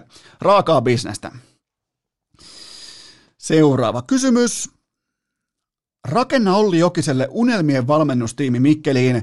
Ketä siihen palkataan ja miksi? No siis Jokinenhan, joka on edelleen ilmeisesti menossa Mikkeliin, niin sehän sanoi jo tuossa alle, että hän tuo omia jätkiä mukanaan. Ja mä oon siihen, mä oon valmis, mä oon valmis ihan kaikkeen, mutta se unelmatiimi kuitenkin Mikkelissä kuuluisi seuraavasti. Hyökkääjä tulee peluuttamaan ja hyökkäyspelikirjasta, pelitaktiikasta vastaa Pavel Bure, eli Olli Jokisen entinen pelikaveri Florida Panthers Panthersista. Mulla on teille nimittäin tilastopoiminta. Silloin kun OJ treidattiin Floridaan, Pavel Bure teki sillä kaudella 59 maalia. Arvatkaapa paljonko teki seuraava Panthersin seuraavaksi paras maalintekijä Floridan paidassa. Arvatkaa jotain, Pavel Bure 59 kaappia. Paljon oli seuraavalla? Kyllä vain, 14 maalia. 59 Pavel Pure, seuraavalla 14 kihausta. Jumalauta, on muuten ollut haipakkaa. 14 seuraavalla. Ei saa. Mä haluan siis, mä haluan Pavel Puren peluttamaan hyökkäjiä. Se olisikin muuten nättiä, kun molemmat laitahyökkäät ei tee mitään muuta kuin kärkkyy iso haukea siellä keskialueella. Ja, ja, ja niin kuin salilla pelkkää takakyykkyä, maksimi ykkösiä. Aina saliharjoitus kestää niin kuin, noin 12 sekuntia yhteensä, pelkkä ykkösmaksimi, ja se on semmoinen 380 kiloa, sen jälkeen Ferrarilla himaa Mikkelissä, sitten ilta tulee matsi illalla kolmen läpi jo niistä kaksi maalia Ferrarilla pois, käymättä suihkussa, Pavel Bure. Siinä on se tota, hyökkäyksen valmentaja, sitten pakkivastuuseen mä heitän Jere Karalahden, koska nyt, nyt kun on lähetty Mikkelistä tähän niin kuin, tällaiseen niin, kuin niin sanottuun mediasirkukseen ja PR-palkkauksiin, niin miksei sitten niin kuin lyödä mediaa ihan huolella polvilleen. Ja siitä vielä, vielä joku niin kuin elokuva, tuotanto pyörimään, Ocean ja Jeren paluu Mikkeliin, tiedätkö, äijät tulee sinne, niin toihan on ihan valmis konsepti, joten pakeista vastaa sitten Jere Karalahti. Siinä on mun unelmatiimi äh, Olli Jokiselle nämä omat jätkät Mikkeliin. Seuraava kysymys. Miksi jäähallin ja ulkojäiden kenttämestarit ovat keskimäärin niin perkeleen vihaisia ihmisiä? Tämä on hyvä kysymys ja mulla on tästä omakohtaista kokemusta tota, äh, ihan pikkupojasta, pikkujunnusta alkaen. Heinola, mä muistan vieläkin Heinolan vaksien nimiä, niillä oli lempinimiä, rauskia, niillä oli paljon kaikkia lempinimiä ja äh, yhteinen nimittäjä niin se oli totta kai se, että kukaan ei kertaakaan hymyillyt ikinä missään olosuhteessa. Äh, mä mun analyysin mukaan, mun tällaisen niin psykoanalyysin mukaan. Tämä perustuu ihan putipuhtaasti hiekkalinna-syndroomaan, eli äh, rakennetaan se kaunis oikein niin kuin viimeisen päälle hiekkalinna vaikka johonkin etelän lomakohteen hiekkarannalle, sitten sieltä tulee se ensimmäinen surfiaalto, ensimmäinen laiva-aalto, mikä tahansa aalto, ja se pyyhkäsee sen hiekkalinnan helvettiin. Totta kai se hiekkalinnan rakentaja on vihanen, joten tota, ne tekee kauniin jään, ne tekee eroottisen jään, ne tuijottaa vaksinkopista sitä jäätä, ja sitten sen joka ikinen kerta sen jään ajon jälkeen sinne tulee tuommoinen suurin piirtein 20 äh, viheliästä nuorta jääkiekkoilijapoikaa tai tyttöä, ne tulee tuhoamaan sen jään, joka on siis tässä tapauksessa hiekkalinna. Mä uskon, että tämä viha kumpuaa siitä asetelmasta, että se jää ei ole ikuisesti kaunis. Seuraava kysymys. Onko NHL Total Foreverin näppäin ääniselkkaus osaltasi loppuun käsitelty? Herrojen paperissa tämä oli loppuun käsitelty, eli Hofredin ja Tourun, mutta Eno Esko ei hyppää samaan veneeseen, itse asiassa mä vastapuolueen. Mä annan tähän jopa vastalauseen, tämä ei missään nimessä ole loppuun käsitelty, koska kohta A, Sami Hofreen suoraan Kanadasta antoi feikki prässiä, ja Ville Touru selitteli kuin Krista Kiuru, muodostamatta yhtään selkeää lausetta liittyen tähän uskomattomaan skandaaliin, ja kaikki oikeastaan siitäkin huolimatta, kaikki oli linjassa ja puoli uskottavalla pohjalla siihen saakka, kunnes Touru hädissään alkoi laulaa Kanadan kansallishymniä viedäkseen huomion toisaalle. Se oli siinä. Joten tota, ja nyt kun oikein mietitään, kuunnellaan tourua. Okei, okay, niin mulla ei ole tähän ääniklippiä, mä pyydän siitä anteeksi, mutta tota, mietitään vähän tourua. Mä en ole koskaan tavannut tourua, mutta kun mä kuuntelen tourua, laitetaan silmät kiinni. Mä näen sellaisen miehen, joka menee johonkin mönkiä kauppaa, silloin flanelli liivi päällä, metsästäjän kotsalätsä, sit silloin tuossa vyöllä vanhat farkut, ehkä polvessa reikä, silloin vyöllä sellainen kännykkäkotelo. Siinä on sellainen ihan pien nappi sulku, sellainen niin kuin tiedätte miten nappi toimii, naps kuuluu sellainen ihan pikku klips, se avaa sen kotelon, se ottaa sieltä sen kännykän esiin. Näissä puitteissa, mönkiä kaupassa, näissä olosuhteissa, niin kertokaa mulle, onko siinä kännykässä näppäin äänet päällä vai ei? Siinä on kerran kerrasta, siinä on, siinä on aina näppäin äänet päällä. Kuvitelkaa toi tilanne. Ethän sä tuu mönkiä kauppaa, tiedätkö, flanellipaidassa ja vähän kuluneissa farkuissa NHL-kirjeenvaihtaja ostamaan uutta mönkiä, niin eihän, e, ethän sä tuu sinne pyörimään. Jos sulla on varsinkin, ja Tourulla ihan varmasti on vyöpidikkeessä toi kännykkä, kun se painaa sen klik, auki, tosta ottaa kännykän käteen, ja nyt se alkaa painella. Joo, kyllä, kyllä. Äänin 6-0, siinä on näppäinäänet päällä nimenomaan siinä puhelimessa, ja, tota, ja tästä syystä Ville Touru on syyllinen. Urheilukääst! Mainittu Kouvolan Sanomissa ja Forssan lehdessä. Aivan tuota pikaa hypätään seuraavien kysymysten ääreen, mutta sitä ennen mulla on teille kuitenkin huippunopea kaupallinen tiedote ja sen tarjoaa Oshi urheilujuoma, eli toisin sanoen Suomen paras urheilujuoma, etenkin hiihtolomaviikoille näihin keleihin, aurinko paistaa, plus viisi, asfaltti tuoksuu, kaikki on hyvin, sun pitää nesteyttää itseäsi, eikä mikään toimi siinä kategoriassa paremmin kuin se vähän kilpailijaa isompi, se vähän parempi, nimenomaan iso sininen oshi. Muistakaa toivoa sitä lähikauppaa, jos ei oo siinä just sun kaupassa, menkää osoitteeseen sinuntoive.fi. Siellä on S-marketteja ympäri Suomen, tehkää Alepassa, Stadissa, tehkää Helsingin pääkaupunkiseudun alueella, tehkää korttelitoive, pyytäkää kauppialta suoraan. Sanokaa kauppia, että tämä on hei sun duuni, tehdään diili, ottakaa osita, me tullaan ostamaan. Joten tehkää tällainen niin kuin selkeä sopimusneuvottelutilanne, laittakaa itsestäni rajoittamattomia vapaita agentteja, käyttäkää leveragea, ilmoittakaa, että mennään sitten johonkin toiseen kauppaan, missä on oshita. Muistakaa toivoa oshita sinne hyllyyn, nimittäin se on näille keleille se, ja vielä kun mennään kohta plus 10, plus 15, alkaa tulla kesä, sun pitää tarvi, sun, sun elimistös tarvii ää, toistoja varten nimenomaan sitä vähän parempaa urheilujuomaa, isotonista, hyvää kauraa, ja se on nimenomaan se Oshi urheilujuoma. Muistakaa myös vitamiinivedet, muistakaa punainen, sininen, kaikille tuttua kauraa. Muistakaa, hakekaa ne sieltä pois tai menkää osoitteeseen oshi.fi. Tähän kylkee vielä kaikki näköinen nopein K18 tuoteinformaatio. Sen tarjoaa Coolbet MM-hiihtoon 5 euron ilmaislivevetoja saatavilla myös tämän toisen kisaviikon ajan. Eli se on 5 euroa, se on live-kohteisiin. Ehkä mun mielestä kannattaa käydä poistamassa, koska äh, hiihdossa tapahtuu niin kuin ollaan nähty nyt jo, niin hiihdossa tapahtuu todella jättimäisiä swingejä kilpailujen sisällä, joten siellä on ilmaisveto, löytyy hiihdon MM-kisoihin, ja tuplausviikkohan lähtee käyntiin maanantaina kello 12. Pelaaminen maltilla älykkäästi ja totta kai K18. Urheilukääst! Patrick Laineen keltaisen lampon fanikerhon asialla jo vuodesta 2020. Koitetaanpa pitää tempolaji sopivan korkeana ja napataan seuraava kysymys kylmänä pöytään. Iivo Niskanen meni poikki lauantaina. Pitääkö huolestua ennen kuninkuusmatkaa? Tätä kyseistä kysymystä esitettiin mulle ex-hiihtomaajoukkueen päävalmentajalle, ex-hiihtoasiantuntijalle. Tätä lyötiin aika mukavasti vasemmalta ja oikealta nimenomaan sisäpostilaatikko, että pitääkö nyt huolestua, pitääkö painaa paniikkinappulaa. Ei pidä, ei pidä, jopa... No way. Otetaan toistamiseen vielä. No way.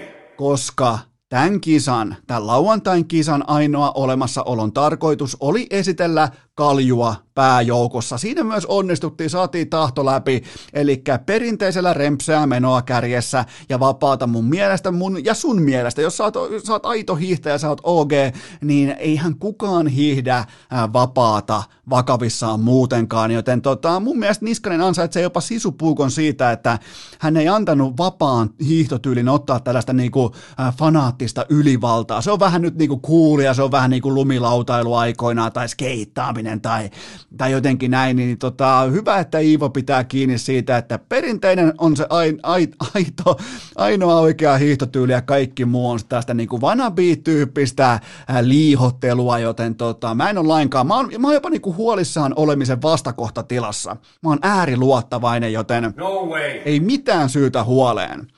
Seuraava kysymys. Mikä oli reaktiosi Iivon bokserikuvaan?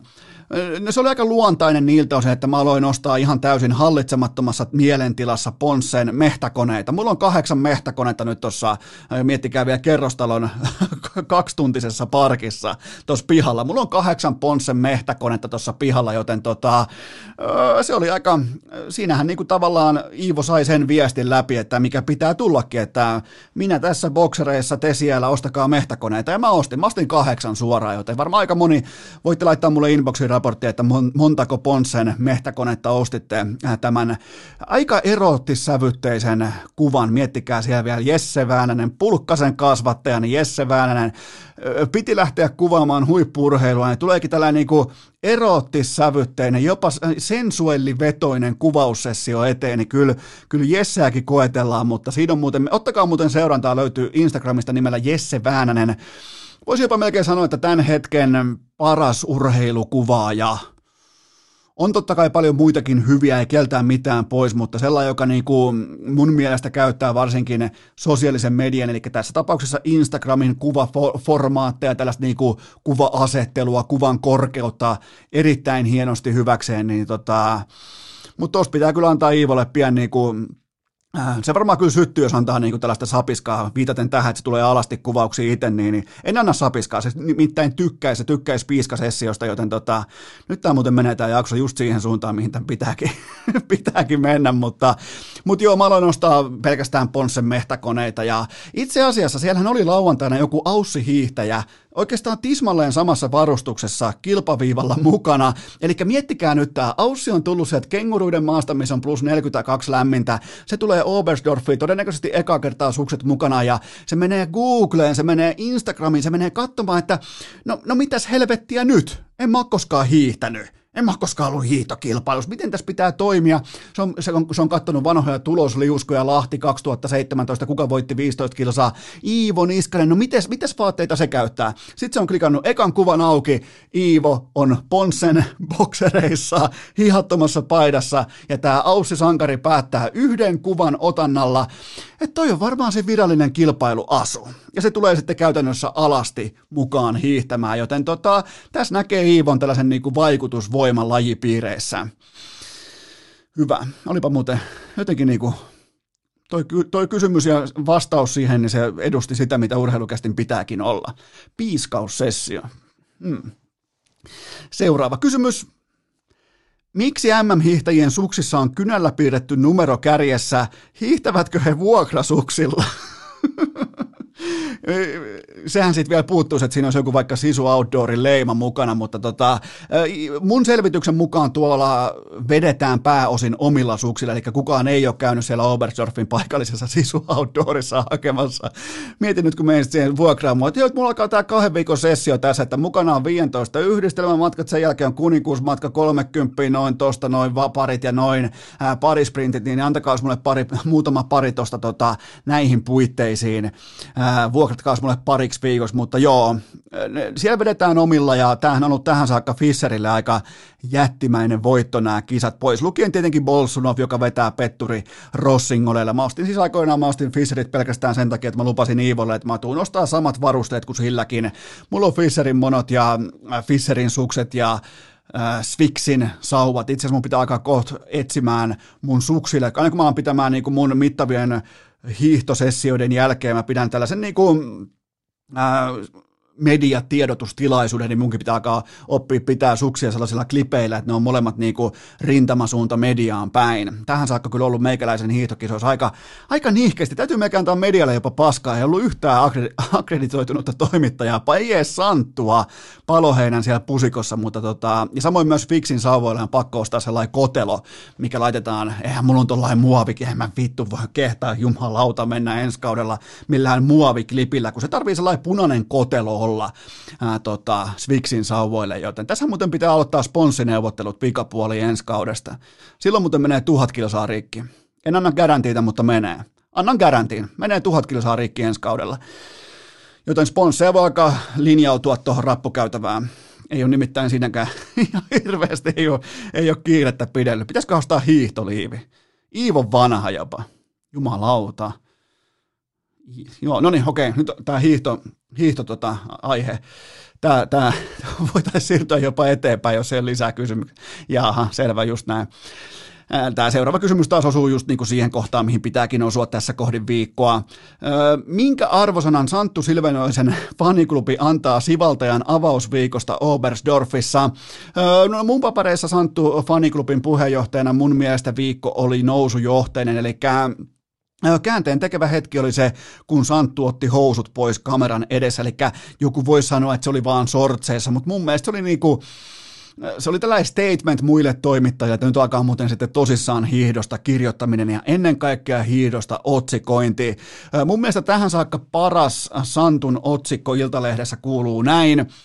Hiihtäjien helle helvetti, kaksoispiste, paino tippuu kisan aikana kilokaupalla, kaksoispiste, sitaatti auki, hikoilun määrä on älytön, sitaatti kiinni, ajatusviiva, Iivo Niskanen korkkaa energiajuoman kesken hiihdon.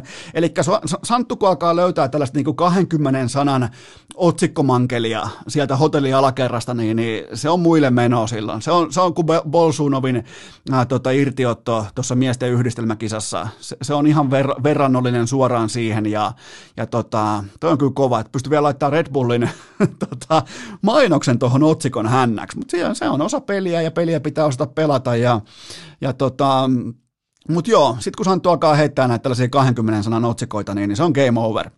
Seuraava kysymys näköjään vihdoin myös lajinvaihto. Mitä ajatuksia tuo herätti, kun Manchester Cityn penkkipelaajien yhteisarvo oli lauantaina ensimmäistä kertaa jalkapallon historiassa yli 500 miljoonaa euroa? 500 miljoonaa euroa. Muistelkaa näitä penkkinumeroita sinä päivänä, kun lihava kissa räjähtää käsiin. Se ei ole mikään niin spekulaatioasia tai se ei ole mikään arvailun asia tai se ei ole sinällään mikään, tämä ei tule päättyä hyvin. Se on ihan sanomattakin selvää, että kun se öljylahde on tyhjä, kun se kaasuputki on tyhjä, niin kertokaa mulle, miten jalkapallo järjestää omat rahansa ja mistä – ei tasan mistään. Joten tota, se on suurin piirtein, kun ollaan yhteensä ehkä viisi ihmistä ja, tai oikeastaan viisi perhettä jossain Lähi-idän suunnalla toteaa, että ei tämä futis oikein ollutkaan kiva, että ei me, me ei pystytty murtautumaan ää, tota, tonne länsimaiseen kulttuuriin sellaisena kuin me oltaisiin haluttu, niin, niin ää, tervetuloa tällaiseen niin kuin 2008 tyyppiseen USA-talousromahdukseen, että jalkapallo elää leveämmin kuin koskaan, ihan samalla tavalla kuin USA talous vuosina 2002-2007, ja mitä sen jälkeen tapahtuu? Tämä on ihan kuin jotain niin kuin CDO, asuntolaina vakuutuskirjoja tämä nykypäivän jalkapallo. Ja siellä on 500 miljoonaa ukkoja penkillä istumassa ja ihan siis, no mä oon tästä ollut, te tiedätte mun kannan, te tiedätte ihan alkaen jaksosta numero yksi, että mitä mieltä mä oon siitä, että muutama ihminen, muutama instanssi ra- ra- rahoittaa maailman leveimmän ää, leivän kattavan urheilun. Joten tota, sitten kun nämä tietyt rahoitustahot toteaa, että ei tää, ei, hei jää tää jalkapallo, ne toteaa, että vittu vetäis Katarista ne, joo en mä mene sinne, mutta juu. No, muistelkaa näitä aikoja. No jonain päivänä tulee lasku maksettavaksi ja, ja tota, se on vaikea maksaa laskuja, jos ei ole pitoa, ei ole luottoa, ei ole vakuutuksia, ei ole mitään. Seuraava kysymys. Onko Lionel Messi, Lionel Messi, aloitetaan oikein alusta, onko Lionel Messi äh, hyytynyt vai ei? Mm, viimeisen yhdeksän ottelu, yhdeksän tehtyä kaappia ja vuoden 2021 puolella pelkästään 14 maalia ja neljä syöttöä, eli enemmän tai vähemmän löytyy kaikkien tilastojen kärjestä, mutta äh, mutta kun Messin standardia ei ole koskaan määritetty mitään alaveesia tai elkeä vastaan, vaan Messi Messi saa jälleen kerran katsoa, miten hänen ikioma joukkueensa teurastetaan ulos mestarien liikasta. Se on ihan kylmä fakta. Ja sen mukaan tehdään arviot. Joten tota, on hyytynyt. Ei vaan voi tulla BSG äh, Camp Noulle ja kävellä yli silloin, kun Messi on vahtikoirana. Ei vaan voi tapahtua näin, joten ei näillä tällaisilla yhdeksän maalia, yhdeksää ottelua, niin nämä on ihan, nämä on ihan humpuukkia. Nämä tapahtuu niin kuin ihan divarijyriä vastaan, mutta sitten kun on kaikki marmorit keskellä, niin, niin jälleen kerran Lionel Messi joukkue teurastettuna ulkona, joten tota, on, on hyytynyt. Toki ne, sen, ne, ne numerot, mistä on vähän varaa hyytyäkin jostain 2013 ja näin poispäin, niin, niin, niin tota, ei, no joo, mutta täytyy, täytyy sanoa tuosta Messistä vielä se, että et tota, onhan se ollut irvokasta, että miten se on dominoinut tuota lajia ollen useimmiten tilanteessa, missä se ei ole kentän nopein, ei ole kentän vahvin, ei ole kentän pisin, en, niin kuin energisin, ei ole mitään. Miten helvetissä se on dominoinut tuota lajia niin kuin se on tehnyt. Käsittämätön pikkuukko. Seuraava kysymys.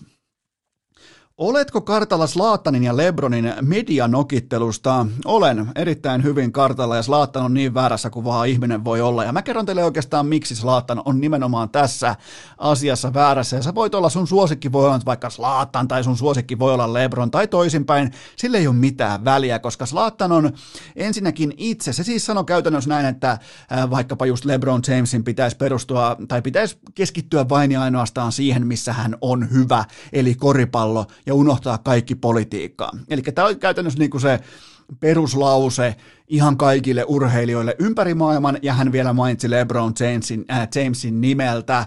Öö, itse on ensinnäkin erittäin voimakas poliittinen hahmo. Hän on vaan nyt unohtanut sen rahoissaan, feimissään, Slatan maisuudessaan, että hän on itse äh, tota, maahanmuuttaja. Hän on Malmöstä, hän on käyttänyt omaa platformia nimenomaan maahanmuuttajien puolesta. Hän on tehnyt todella paljon poliittisia öö, poliittisvetoisia kampanjoita näin poispäin, ottanut poliittisesti kantaa, mutta nyt ei sitä ole niin tyylikästä muistaa enää, koska mielipide onkin yhtäkkiä päinvastainen. Slatan valitsi, onnistui valitsemaan ehkä koko maailmasta just sen väärän urheilijan Tuolla on nimittäin sadoittain feikkejä välittämästä asioista just silloin, kun se sopii heille parhaiten, mutta LeBron James kuitenkaan isossa kuvassa ei ole yksi heistä, että vaikka myös LeBronilla on sokeat pisteensä Kiina ja läpinäkyvyyden kanssa ongelmia Nike, niin tota, silti se iso kuva, se vaikutus, miten hän käyttää poliittista valtaansa, miten hän rakentaa kouluja, miten hän rakentaa ihmisille oppimispuitteita, kaikki tämä, niin, niin se on kiistatonta. Ja miten hän ottaa kantaa poliittisesti siitä, että maa ei voi olla Donald Trumpin käsissä. Sä voit olla taas mitä mieltä tahansa välillä, vaikka demokraatit ja republikaanit, mutta sä et voi väistää, sä et niin mitenkään voi väistää sitä tosiasiaa, etteikö LeBron James tietäisi, mistä hän puhuu, kun hän puhuu politiikasta tai ää, tota, ihmisarvoista tai rotukysymyksistä tai mistä tahansa. Joten tota, Slaattan onnistui näyttämään helpon, yksinkertaisen asian äärellä todella, todella, todella heikolta ja ennen kaikkea typerältä. Seuraava kysymys. Miten otit vastaan frisbee-golfari Paul McBethin 10 vuoden ja 10 miljoonan dollarin sopimuksen? Öö, tässä on, tämä oli mielenkiintoinen raportti ja tässä on mun mielestä, vaikka mä en ole koskaan nähnyt tämän kyseisen herran pelaavan, mä tiedän vain Väinö Mäkelä ja Lauri Markkasen ja Mikko Rantasen ja Kaapokakon, mutta tota, silti, kun tämän, mun tehtävä, Eno Eskon tehtävä on aina kääntää asioita perinteiseen urheiluun, sopimusmalleihin, formaatteihin, joista mä ihan ohuesti paikoin jopa tiedänkin jotain, en kaikkea, mutta ehkä sen keskeisimmän pihvin, niin tässä on mun mielestä kaksikin tärkeää aspektia, kun kääntää tämän frisbee golf sopimusasian ihan perinteisen urheilun kaavioksi, koska ensinnäkin tämä yhtiö, eli Discraft, joka antoi tämän, tämä on siis sponssisopimus, tämä on, tämä on eksklusiivinen urheilijasopimus, niin kuin vaikka, vaikkapa mulla, jos mä pelaisin NBS, mulla voisi olla vaikka Adidaksen kengät jalassa. Se olisi, se olisi sopimus mun ja Adidaksen välillä. Tämä on samanlainen sopimus, ja se mikä tässä on mielenkiintoista on ensimmäinen kerta, kun frisbee-golfissa tuodaan numerot julki. Se on statementti, se on isojen poikien tyyli, se, se on se se on se oikea tyyli toimia, että tuodaan ne faktat pöytään kylmänä raakana. Tullaan sinne niin kuin normiurheilun pari, jos näin voi sanoa, että aha, noi tienaa tuolla ton verran, okei, me maksetaan tämän verran, me ollaan oikea iso asia, me maksetaan 10 miljoonaa, ja tota, se on, se on vahva statementti. Ja toisekseen lajilla on nyt ihan selkeät kasvot jotka määrittää markkinan. Markkina on aina tärkeää määrittää. On sitten vähän pienempi laji, isompi laji, mikä tahansa. Kaikkien pitää tietää, että kenen kautta bisnes kulkee. Ja nyt se kulkee Paul Macbethin kautta selvästikin. Mutta 10 vuotta ja 10 miljoonaa ja onhan se siis frisbeen nakkelusta, mitä vaikka Väinö Mäkelä tekee putkassa, eli tota pyöräkellarissa, niin onhan se siis frisbeen nakkelusta iso summa, mutta jos kyseessä on oikeasti, ihan oikeasti nouseva globaali laji, niin mun mielestä tämä on aika äh, maltillinen loppusumma tärkeimmän myyntiartikkelin, eli frisbeen yksinoikeussopimuksesta. M- mun mielestä, mä en niinku saa mitään shokkielämystä tästä numerosta. 10 vuotta ja 10 miljoonaa, niin miljoona per vuosi. Nämä on siis, nämä on, nämä on NHLn ruukien sopimuksia. Nämä on siis, jokainen varmaan ymmärtää sen, että jos on oikeasti kasvava globaali laji, sitä sanotaan, että sitä harrastettaisiin vaikka jumalauta Intiassa tai Kiinassa seuraavien vuosien aikana merkittävästi, niin tämähän on nappikauppaa, mutta jostain alettava ja se on tossa. Ja itse asiassa mä tarjoan tältä istumalta Väinö Mäkelälle kymmentä vuotta ja kymmentä euroa siitä, että hän ajaa viiksensä. Joten siinä on mun sopimustarjous vähän niin kuin Macbeth hengessä Väinö Mäkelälle, mutta erittäin mielenkiintoinen. Ja frisbee golfi sai tuosta helvetinmoisen näkyvyyden. Ja siinä tullaan taas siihen, että ihmisille pitää lyödä isoja lukemia, isoja saatana, mi- kymmeniä miljoonaa, pitää päästä ihmiset puhumaan kymmenistä miljoonista, niin silloin saa näkyvyyttä, saa uskottavuutta, saa jalansijaa, saa mediakiertoa, saa kaikkea tätä, joten helvetin hyvin pelattu jako nimenomaan Discraftilta ja Paul Macbethiltä ja koko Frisbee Golfilta. Nämä on niitä juttuja, mitkä määrittää lajin kokonaiskuvaa, kokonaissuuntaa.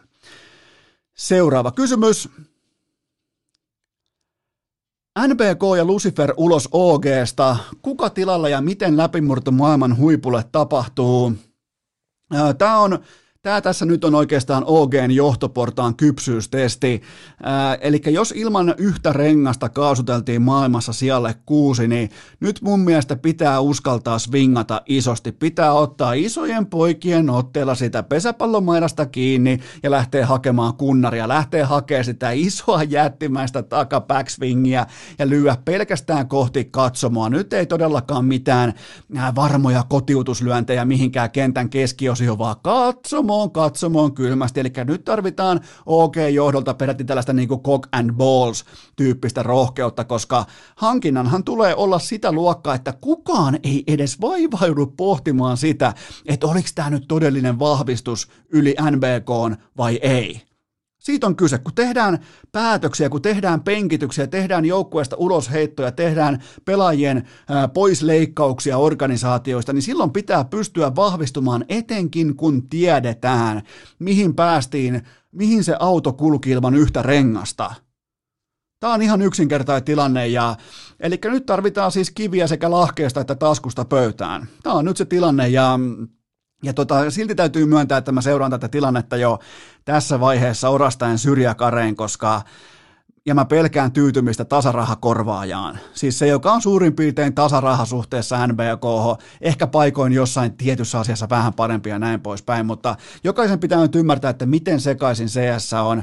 Katowicen finaalissa tänään, taitaa olla muuten just tänään äh, Katowicen finaali, niin varmaan onkin grand finaali, en aio katsoa, mutta tota, siellä on ihan sama tilanne kuin mestarien liigan loppuottelussa kohtaisi vaikka äh, Everton ja Frankfurt – Ihan kiva juttu, mutta come on.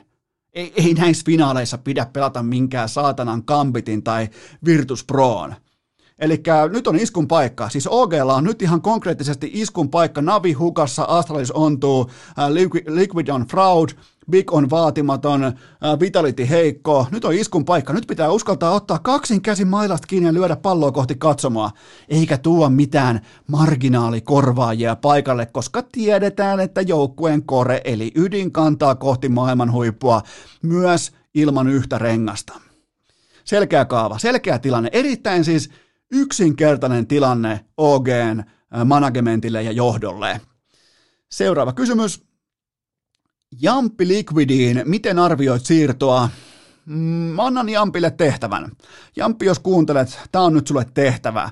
Eli sun tehtävä on myrkyttää Stevie 2K koko ura. Eli jopa niin kuin jos tarvii, niin kuset sinne tietokoneen, pelitietokoneen keskusyksikköön.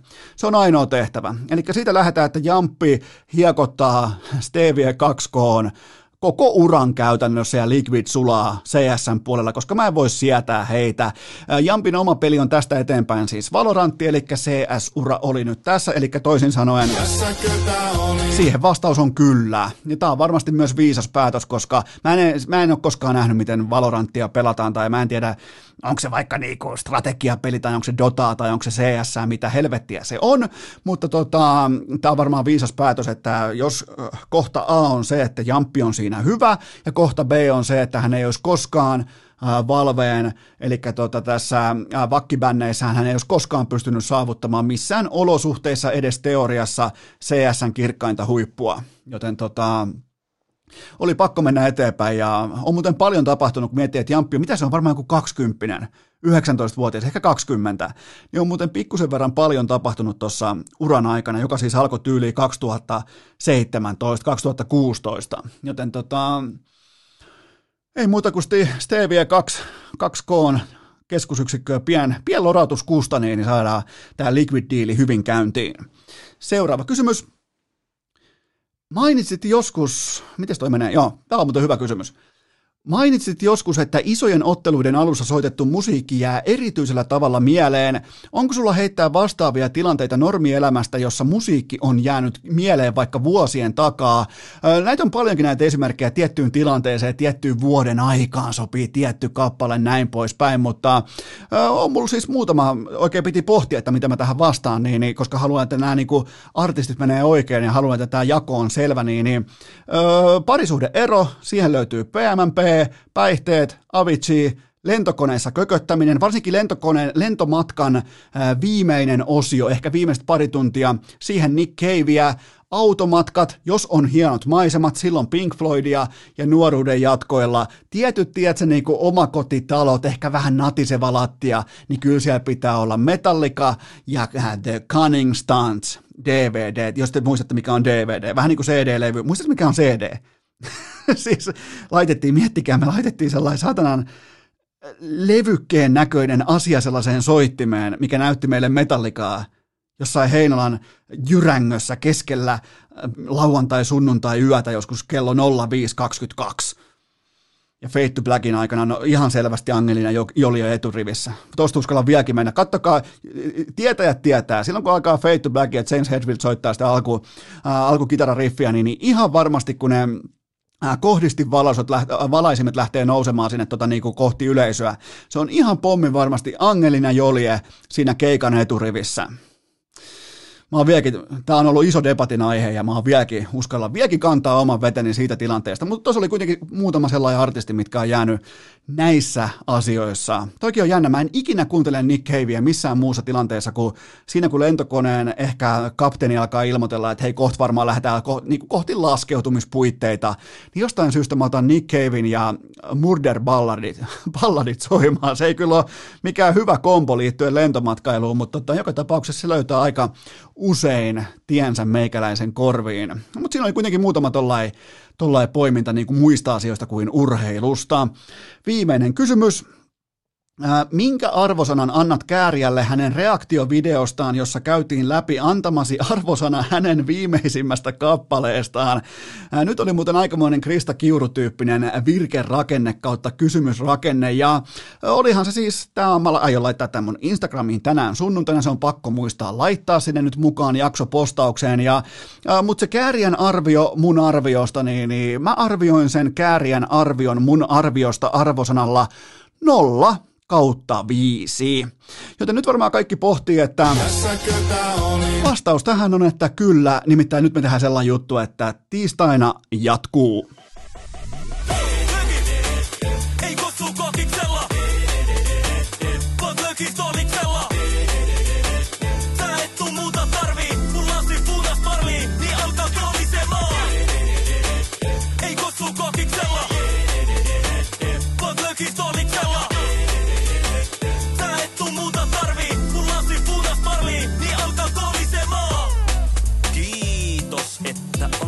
pysyneet pykälässä tähänkin asti. Toivotan teidät kaikki tervetulleeksi myös jatkossa. Muistakaa nauttia elämästä arjen vastoinkäymisistä huolimatta. Allekirjoittanut kiittää ja kuittaa. Peliä. Oliko tämä jo tässä?